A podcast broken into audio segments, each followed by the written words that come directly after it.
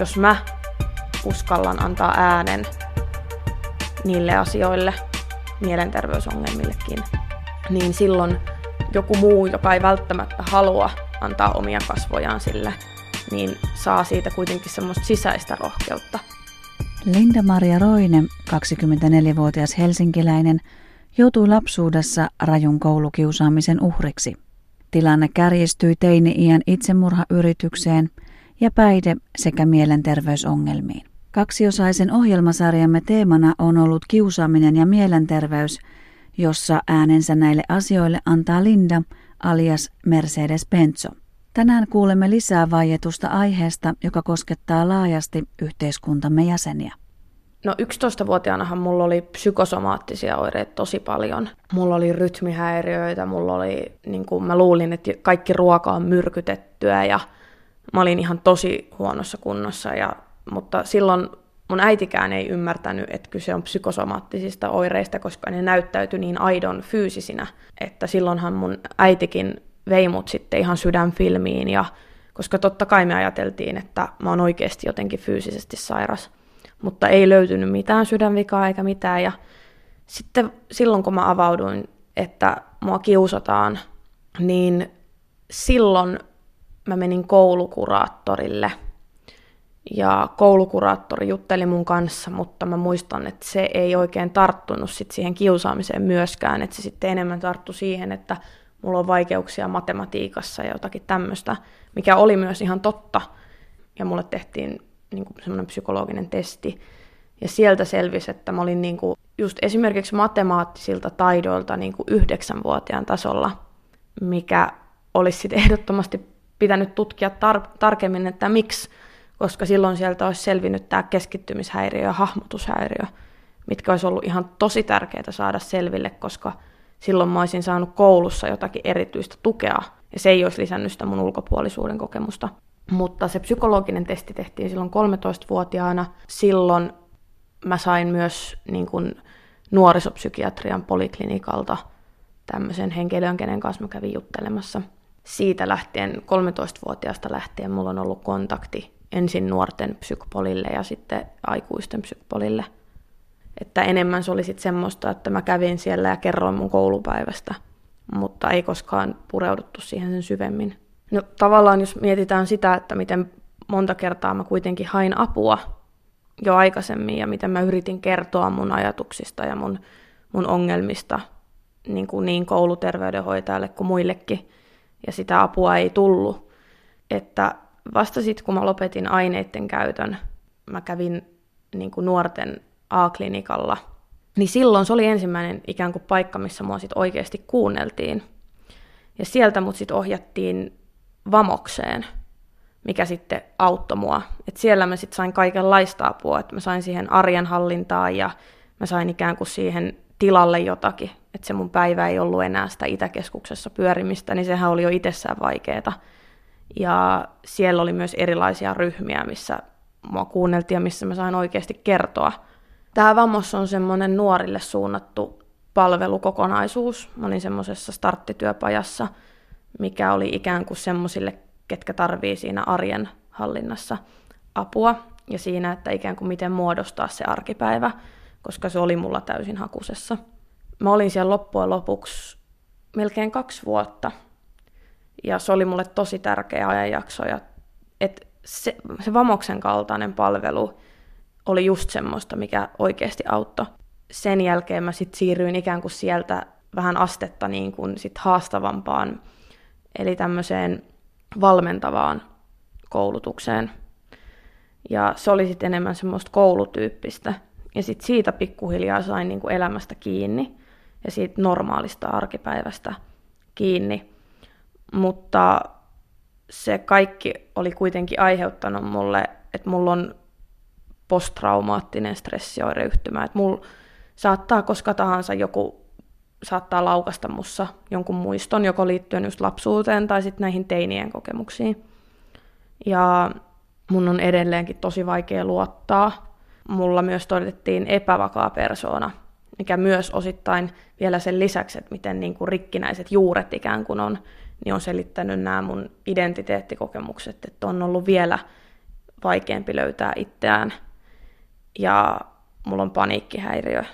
Ja sitten kun sieltä pohjalta vielä kaivon, niin sieltä löytyy vielä nämä, nämä keskittymishäiriöt. Eli jos ihan joku ensimmäinen näistä olisi huomattu, niin se olisi vaikuttanut siihen, että nämä myöhemmät niin kuin traumat ja mielenterveysongelmat olisi jäänyt syntymättä, jos se ihan perinpohjimmainen syy olisi saatu hoidettua. Näin Linda. Hän kokee, että kiusaamisella oli keskeinen merkitys mielenterveydellisten ongelmien kehittymisessä. Näistä haasteista puhutaan Lindan mielestä liian vähän. Mä uskon, että esimerkiksi tämä epävakaa persona, mikä on niin kuin mielenterveyden häiriö, siis persoonallisuushäiriö, niin esimerkiksi se, että jos mulla olisi ikään kuin vahvistettu sitä juuretonta, mutta silti olemassa olevaa identiteettiä sen sijaan, että murskataan kaikki se, mikä jo on, mä, en mä tiennyt, että siinä on jotain outoa, että mä asun mun äidin kanssa kahdestaan, enkä mä tiennyt, että siinä on jotain outoa, että mun äiti ei käy töissä tai että meillä on vähän rahaa. Enhän mä edes ymmärtänyt tommosia asioita ennen kuin ne mulle kerrottiin ja tosi inhottavalla tavalla kerrottiin. Eli ilman tätä kiusaamista, niin mun identiteetti olisi varmaan ollut yhtenäisempi, vahvempi, ja se ei olisi ajautunut sitten, tai mä en olisi ajautunut siihen, että mä joudun rakentelemaan niitä mun identiteetin palasia muun muassa sillä, että mä joudun käymään semmoisen helvetin läpi niin kuin se narkkarimaailma. Että silloin mä en olisi hakenut hyväksyntää vääristä piireistä, koska mä olisin ollut tyytyväinen itseeni semmoisena kuin mä olin.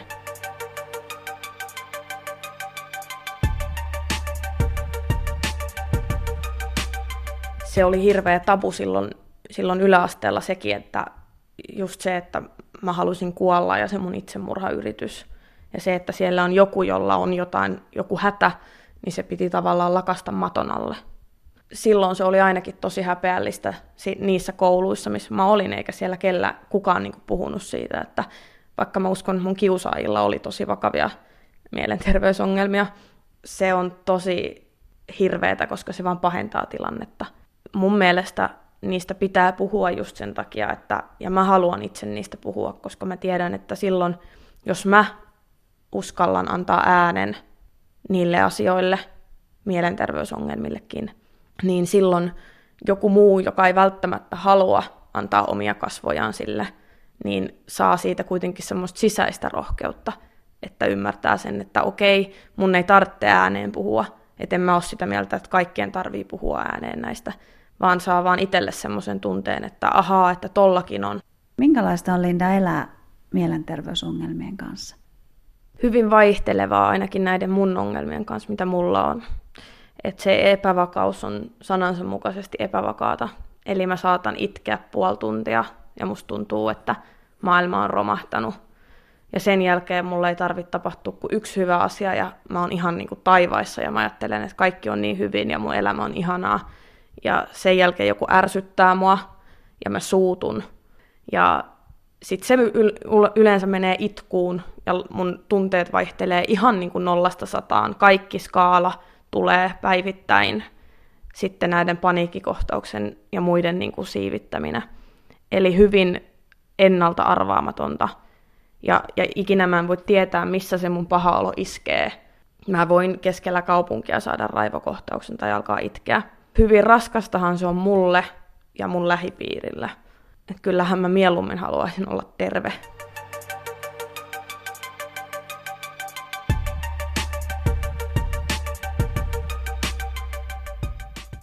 Mä aloitan syksyllä kolmannen vuoden kognitiivisessa psykoterapiassa. Ja se on auttanut mua. Se on niinku ihan Kelan korvaamaa psykoterapiaa. Ja siellä mä niin kuin vihdoin saan apua ihan niin kuin pohjamutia myöten, kaivetaan se kaikki ja sitten tehdään niille jotain. Mutta en voi väittää, ettäkö vieläkään olisi helppoa. Et en halua antaa semmoista väärää kuvaa, että kaikki on yhtäkkiä ohi ja kaikki on ihanaa. Päivä kerrallaan, niin kauan kuin mulla itselläni riittää halua voida paremmin, niin niin kauan mä myös jaksan mennä sitä kohti. Mua auttaa eniten siihen, just siihen pohjattomaan ja lohduttomimpaan itkuun ja siihen repivään raivoon mua auttaa se kirjoittaminen. Eli mä kirjoitan paperille kaiken sen, miltä musta tuntuu kaunistelematta. Ja sen jälkeen mä teen sen musiikin muotoon, kun mä pääsen esittämään sitä. Jotkut niistä asioista on jo semmoisia, että mä oon mennyt ikään kuin kauemmas niistä, joten jos mulla on vaikka joku biisi, mikä kertoo vihasta, niin mä pystyn sitten sillä hetkellä samaistamaan sen siihen, niin kuin, miltä musta sillä hetkellä tuntuu ja millä mä sinä päivänä on vihanen, kun mä vedän sen keikalla. Ja mä pääsen eläytymään niihin, mä pääsen joka kerta ikään kuin purkamaan mun tunteita lavalla. Ja sen jälkeen vielä se kolmas, ensin se kirjoittaminen, sitten se esittäminen, niin kolmas on sitten vielä se palaute kuulijoilta. Se, että jos yksikin sanoo mulle, että niitä on auttanut se, mitä mä oon tehnyt, tai että mun taide ja musiikki auttaa, niin silloin mä tiedän, että se on ollut todella sen arvosta, että mä oon kulkenut just tämän polun, minkä mä oon kulkenut. Ja esimerkiksi kauneimpia asioita, mitä mulla on kirjoitettu, on ollut se, että yksi kehitysvammainen poika laittoi mulle viestiä, että jos hän ei olisi nähnyt mua yhdessä TV-ohjelmassa puhumassa syrjäytymisestä, niin hän olisi tehnyt itsemurhan. Ei se ollut elämä, joka potki päähän Henki veitsen perällä, helppo olisi jäädä Makaamaan tulee nukahtaa syvän unen Mut näin mieles mun äidin, joka tytärtään sure Jos mua ei tapeta tähän, en myöskään tee sitä itse Kuolemaan tarvii vähän elämän kokonainen ihme Nyt meille puhaltaa muu Mielenterveyden kuntoutukseen kuuluu osaltaan myös omakuvan ja identiteetin vahvistaminen. Linda kokee romani juurensa vahvuutenaan. Mä koen itteni puoliromaniksi. Mä koen itteni nimenomaan, että toinen puoli musta on romani, toinen puoli musta on valtaväestön edustaja. Ja se, miten mä määrittelen molemmat, vaan sitä mun omaa persoonaa. Eli mulla ei ole mitään valmista ohjekirjaa, mitä on olla romani tai mitä on olla valtaväestön edustaja, vaan mä oon nimenomaan molempia täysin mun omalla tavallani, että se oikea ja se puhdas romanikulttuuri, mistä mä silloin lapsena kuulin, ja mitä mun äiti on nähnyt, se yhteisöllisyys, se mikä mua on oikeasti kiehtonut, että se on ikään kuin näkemättä vielä ja se on oikeasti jotain todella kaunista. Ja se on sitä, mitä mä koen, kun mä oon semmoisten romaneiden kanssa, ketkä haluaa mulle hyvää. Mä haluan nimenomaan vaalia niitä mun juuria just semmoisella tavalla, mikä on mulle sopiva. Mitä sä haluat, Linda, sanoa kiusatuille ja ihmisille, jotka taistelee mielenterveysongelmien kanssa? Löytäkää se oma juttu. Se voi olla kirjoittaminen, se voi olla musiikki, niin kuin se oli mulle. Ihan mikä tahansa musiikki. Hengellinen musiikki, hevimusiikki, räppi, ihan mikä tahansa. Se kirjoittaminen voi olla ihan sitä, että purkaa niitä omia tuntojaan paperille. Sitten voi olla liikunta, ihan mikä vaan, mikä tuntuu omalta. Kaikilla on joku asia, mitä kaik, niin kuin jokainen tykkää tehdä. Ja keskittyy siihen ja ajattelee, että tulee nimenomaan siinä omassa asiassa, mistä tykkää, niin just niin hyväksi, että on itse hyvä elää itsensä kanssa. Se ei aina tarkoita ulkosta menestystä tai, tai sitä, että tarvii oikeasti seistä jossain lavalla ja katsoa ihmisiä ja miettiä, että hei mä pääsin tänne. Että se voi olla ihan vaikka se, että saa aikaiseksi vaikka haettua johonkin kouluun, mihin on aina halunnut hakea. Eikä tarvitse edes päästä sisään. Se voi olla vaan se, että tekee ja yrittää tehdä jotain, mikä tuntuu omalta. Koska mulle se oman jutun löytäminen ja se, että mä tajusin, että mun ei tarvi enää yrittää miellyttää ketään. Että jos mä miellytän kuuntelijoita ja faneja, niin se on hyvä, mutta mun ei tarvitse yrittämällä yrittää. Mä vaan teen sitä juttua, sitä omaa juttua ja on siinä just niin tarpeeksi hyvä, että mä teen itteni onnelliseksi. Linda-Maria Roine on nuoresta iästään huolimatta käynyt pitkän tien. Koulukiusaaminen ja hyväksynnän hakeminen sai aikaan paljon pahaa. Mielenterveysongelmat ovat osa Lindan elämää, mutta läheiset, taide ja kuntoutus auttavat häntä selviytymään. Linda-Marian viestinä on, että vaikeistakin asioista, kuten kiusaaminen ja mielenterveysongelmat, tulisi puhua enemmän. Tämä antaa toivoa heille, jotka painivat näiden haasteiden kanssa yksin.